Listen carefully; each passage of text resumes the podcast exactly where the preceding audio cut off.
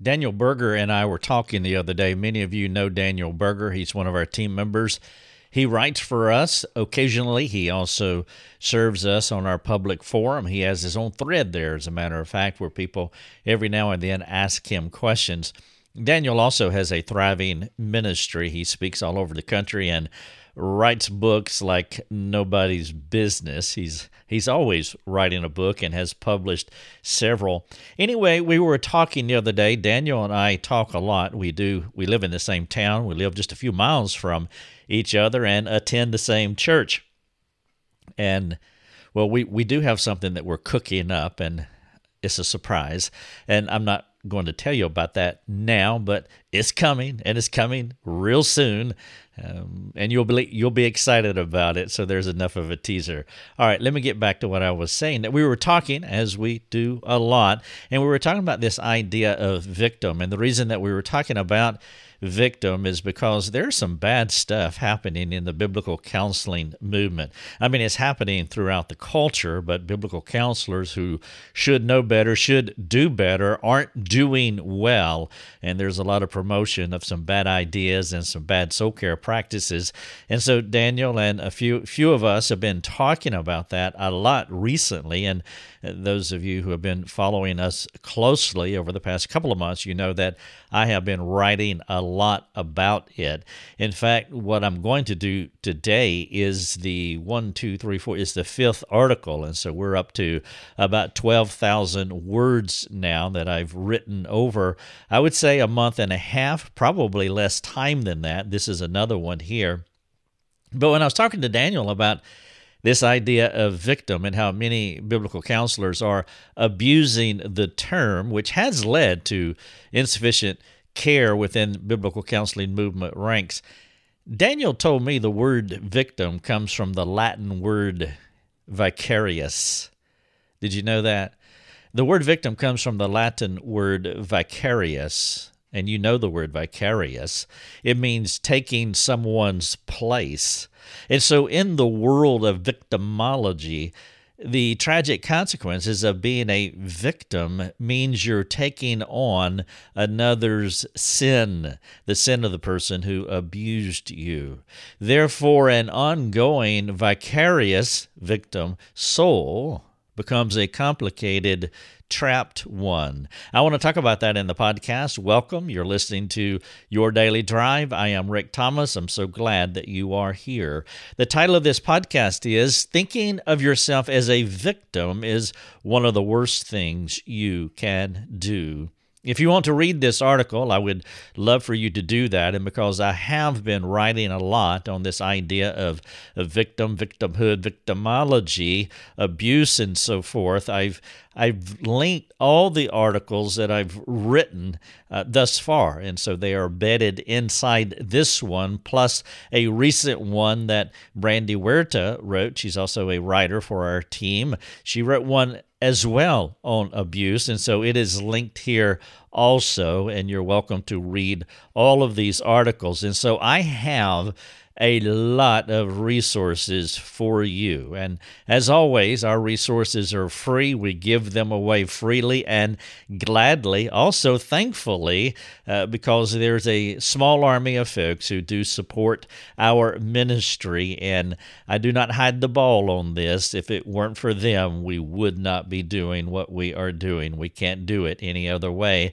And so, thank you so much for our supporting community that allows us to reach thousands of people every week. It is a remarkable thing.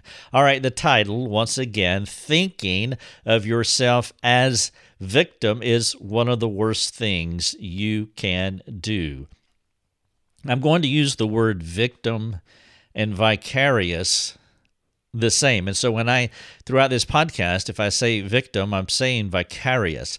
I say vicarious, I'm saying victim. And so it would be helpful to get that in your mind. And so they are synonyms. I also have a uh, etymological definition here from the online etymology dictionary. I'll read part of it here.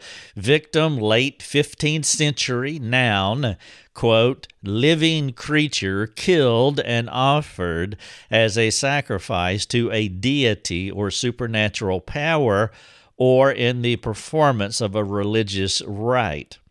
If for those of you who have studied a little bit of theology, you understand exactly what I'm saying. I'm talking about a vicarious sacrifice, is what I'm talking about, and that's what this definition is of the word victim. From Latin, victima, sacrificial animal, person, or animal killed as a sacrifice, perhaps related to vicious which means turn, occasion, as in vicarious, if the notion is an exchange with the gods. And again, I've linked it here if you want to uh, do a study yourself. And so, a helpful synonym for the word victim is vicarious. Now, I want to tease this out because this is a huge deal when you're talking about legitimate abuse or legitimate hurt from anyone on a victim. Now, again, Christians understand this word vicarious through the redemptive work of Jesus Christ on the cross.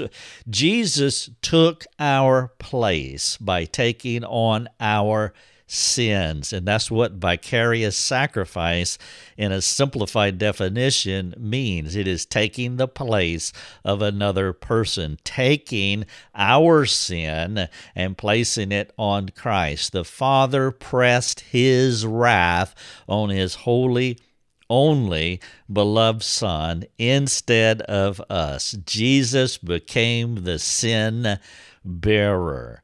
Uh, some of you know 2 Corinthians 5:21 for our sake he God the Father made him Jesus Christ to be sin who knew no sin so that in him we might become the righteousness of God through this vicarious sacrifice he took our sin in theology speak Christ was a vicarious sacrifice. And so rather than us, you, me, if you have accepted this vicarious sacrifice, which I hope that you have. And so rather than us bearing the weight, bearing the wrath of our transgressions, Jesus was the substitute or the victim. And so the word victim the word vicarious is the right word that communicates one of the most powerful truths in the Bible. From the early hours of Genesis until the cross of Christ, the Jewish nation had been victimizing animals as a temporal and insufficient way to expiate their sins. They needed something. They needed someone to take away the weight the brunt, the cruelty for what they did. They needed a victim. They needed a vicarious sacrifice. And so they used lambs until the Father gave us the lamb as our vicarious victim sacrifice. John said it this way in, in 129 Behold, the Lamb of God who takes away the sin of the world. And so when Jesus cried from the cross that it was finished, he meant that there was no need for any more victims. No more sacrifices needed to be made. No more animals burnt on the brazen altar. We don't have to take on our sins. We don't have to take on anyone else's sins. The cross is the world's sin magnet that draws every transgression, yours and others, to Christ's person and to his work. Nobody should be that vicarious sacrifice. Nobody should be that victim for any offense. It's a punishment that we can't bear adequately, which is why we must talk about what happens when someone places their sin on you. They make you the victim. And to complicate matters, you let it become your identity. Now, I'm not suggesting that a person who carries the weight of another person's sin is doing it willingly. No rational person thinks that way. But you can become a vicarious sacrifice for the transgressions of another. It happens all the time. Perhaps you're the unwilling sufferer of abuse. I was the unwilling, I have been the unwilling sufferer of abuse. I'll talk about that a little bit later. And though you didn't ask for it, I definitely did not ask for it. The effect of taking on that person's sin, being the victim, is having a it can have a detrimental impact on your soul. Now, I trust what I have to say to you will begin to turn the tide from victim to victor, which is the goal in this podcast. And so you don't have to know the meaning of a word to experience the effects of, of what it means. I mean, you could hit me in the head with a hammer, and I don't have to know what a hammer is but I can experience the effects of it. And so uh, you might not know that the word victim means vicarious. That's okay. But you need to know the effects of what it means to be a victim, call yourself a victim, take on a victim mindset mentality. If you do not know how to work through what a person did to you, the impact of their actions, it will roast your soul like that animal on the brazen altar in the tabernacle in the wilderness. A vicarious sacrifice feels the full effect of sin. And so it's not just what they did to you externally, physically, whatever that may be, but it's the lingering effect. That's what a it's what a vicarious sacrifice is. In fact, you see this powerful illustration of a vicarious sacrifice in Leviticus 9:24. It says, "And the fire came out from before the Lord and consumed the burnt offering and the pieces of fat on the altar. And when all the people saw it, they they shouted and fell uh, on their faces." And so this this vicarious sacrifice and the brunt of what Christ did on the cross, well, again, that can happen in a, a analogous way in our own souls. And so, are you a vicarious sacrifice of another's another person's sin? How has the impact of what they did affect uh, you? Sometimes it's helpful to pull away from the experience that is happening to you and look at a similar thing through another lens to help highlight the, the point being made. Now, we have a vivid, vivid illustration in our culture of folks who feel and react like very vicarious sacrifices.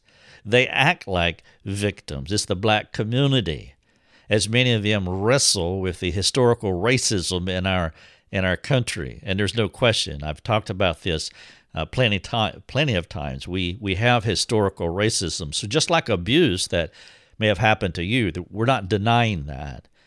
But I'm saying if you take on the this concept of being a victim, vicarious, then well, that does become a problem. And so two things can be true at the same time. It's not denying the reality of what happened, but how you think about it and respond to it. Well, that can also be detrimental.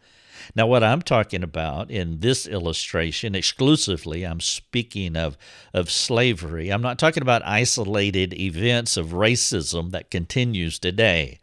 We have isolated events of racism. Again, I don't even think that's, it shouldn't be arguable. Uh, certainly not with me, and I do think with many of you, it's not arguable that there are isolated events of racism. I'm not talking about that. I'm talking about slavery. And ironically, none of those people, uh, of the black people, they have ever experienced slavery, but they act as though they are the victims of it. Now, think about it. Many people talk about slavery as though it happened to them.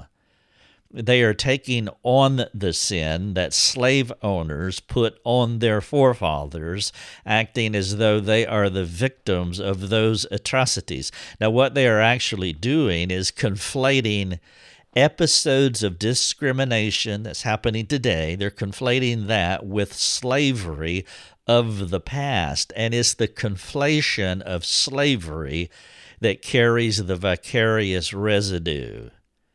If their only br- only beef were the slighter injustices of today, racism of today, the noise would not be as loud as many of their black counterparts who experience these slighter sins of discrimination. I only say slighter as far as the horrific effect. There's there's no question that they are slighter when compared to being lynched, being murdered, basically.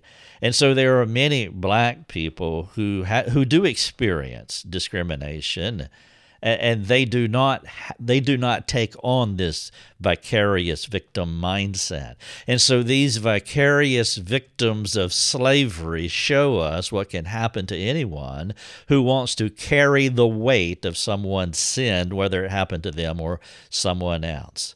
Too many in the black community want to live out the victim's role the vicarious role and, and what's frustrating is our paternal government caregivers, our biblical counselors, our soul care providers in the government, they encourage this victim mentality. And so that is an illustration of a person or a people group or a demographic that can take on the abuse of another and adopt it in a vicarious way.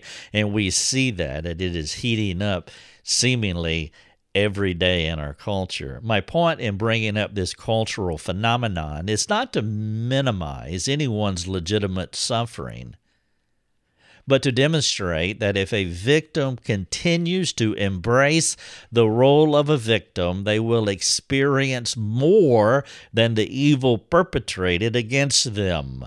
It will impact their souls horrifically at a granular level.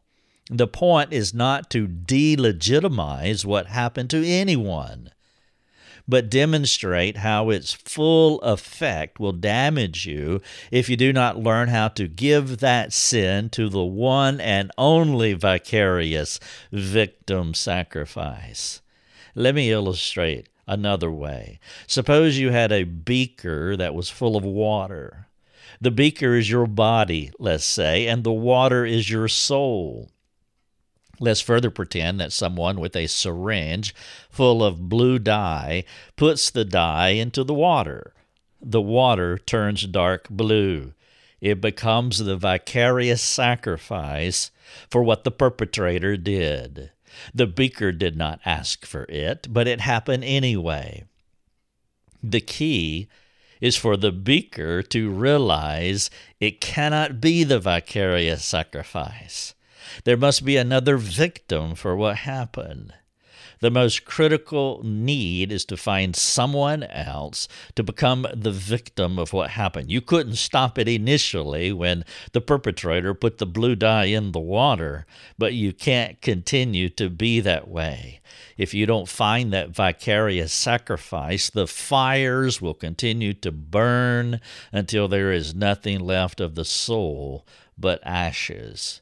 And so, if you're black and have experienced discrimination, you must not take on a victim's role. If someone has abused you or you have experienced the horrific sin of someone, no caring person will deny what happened to you, but they must show you how to how to not stay in the victim's mindset. What happens too often is that the caregivers continue to perpetuate the victim worldview in the mind of the afflicted. And that becomes a huge problem. You can measure the quality of the counselor's care by how they move you from victim to victor while giving your victimness to Jesus. You see vicarious people everywhere. They have not learned how to move from the once a victim, always a victim worldview, moving from that to casting the problems on our vicarious Savior.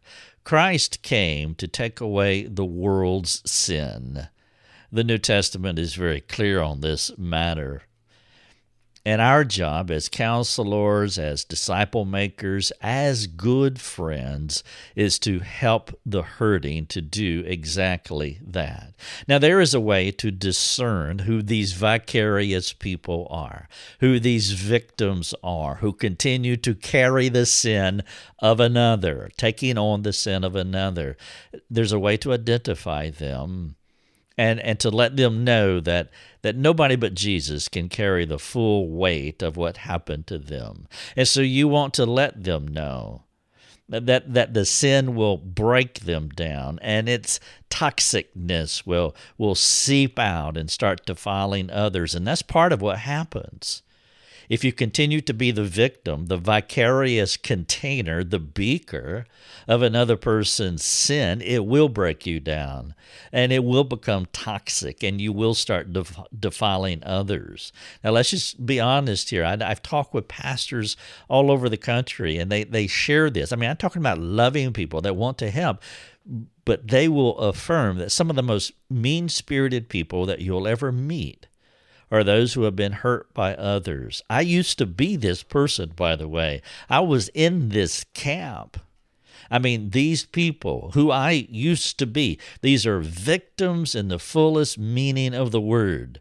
Not, not just when it happened, but they continue to be that vicarious sacrifice, continuing to burn on the altar as that sacrifice. And so your goal to help them is threefold. Number one, you want to understand the meaning of victim. What I'm talking about here, you want to understand this concept that I'm laying out for you. Number two, you want to discern the effects on someone who has not learned how to cast their victimness on the vicarious one. Now, in just a moment, I'm going to give you five effects. It's not an exhaustive list, but it will help you to think about. It'll help you to grow in your own discernment as you think about those uh, who who are still carrying the weight of their victimness, still burning on the altar, still being sacrificed. And so understand the meaning of victim. To discern the effects on someone who has not learned how to cast their victimness on the victim, the vicarious one, Christ. Number three, don't become impatient with them, but learn how to help these sufferers when a legitimate sufferer becomes a toxic person because they continue to be that vicarious sacrifice for what happened to them, it's an easy temptation to cast them aside. Now, I am not suggesting that you never stop caring for them, but some because sometimes the damage of what happened damages them so much that you you're not able, at least at this time, to restore that charred, vicarious soul. These sadder counseling situations, they are victim sinners now. They became the victim at the point of the abuse or whatever happened to them, but because they have they're fully taken on their their victimhood, they, they now have become vicarious and now uh, the victim has become the victim sinner. They have experienced objective sin at the hands of an evil person. The victim becomes an active sinner because they did not learn how to cast what happened to them on Christ. And the worst of these struggling souls are blind to their sin.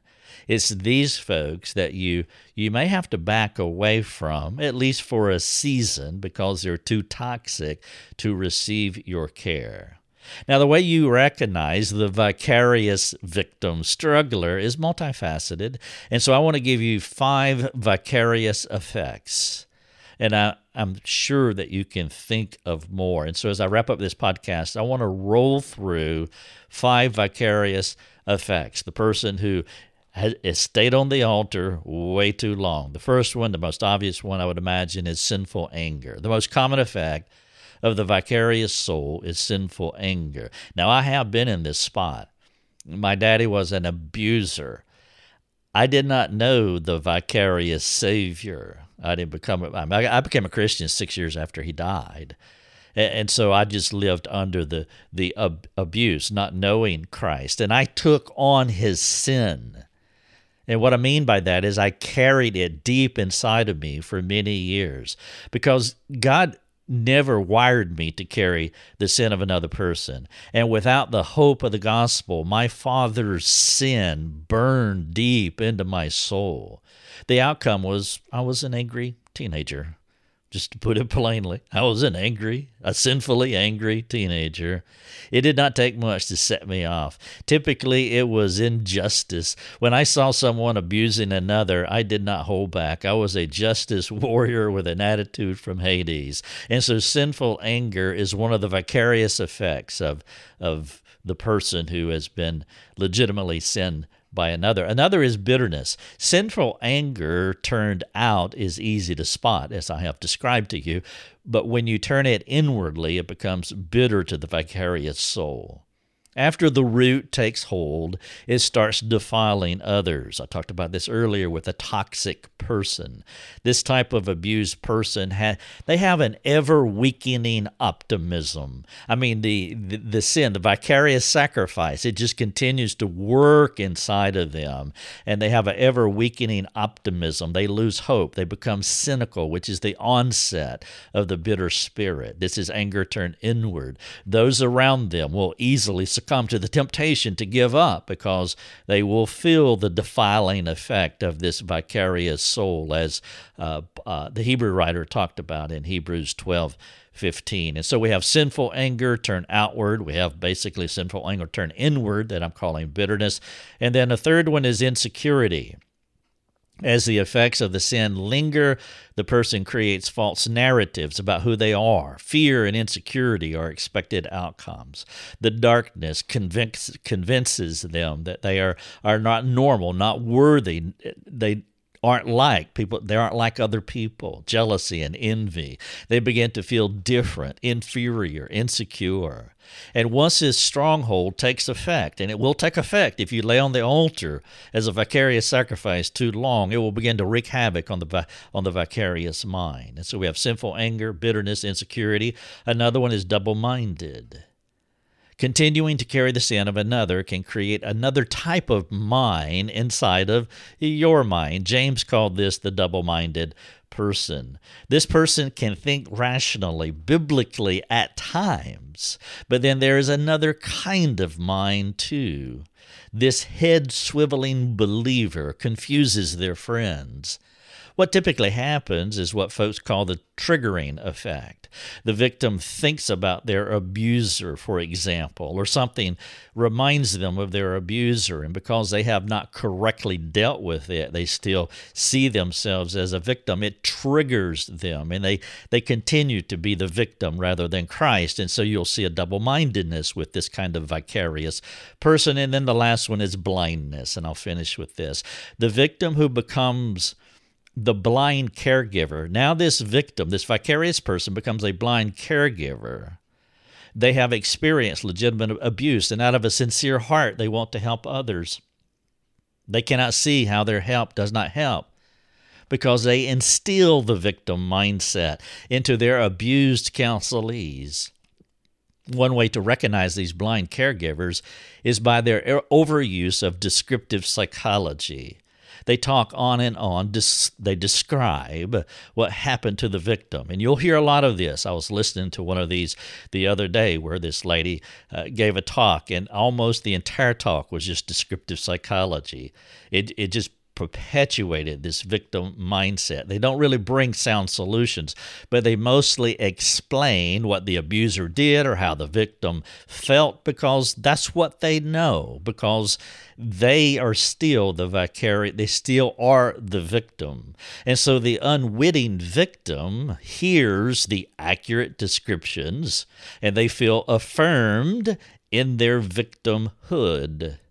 If you're building a following of victims rather than victors, it's the blind leading the blind, and, and all of them are heading to, heading into a ditch. I have a call to action at the end of this uh, article here. You're welcome to take a look at it if you want. The title of it is Thinking of Yourself as Victim is One of the Worst Things You Can Do.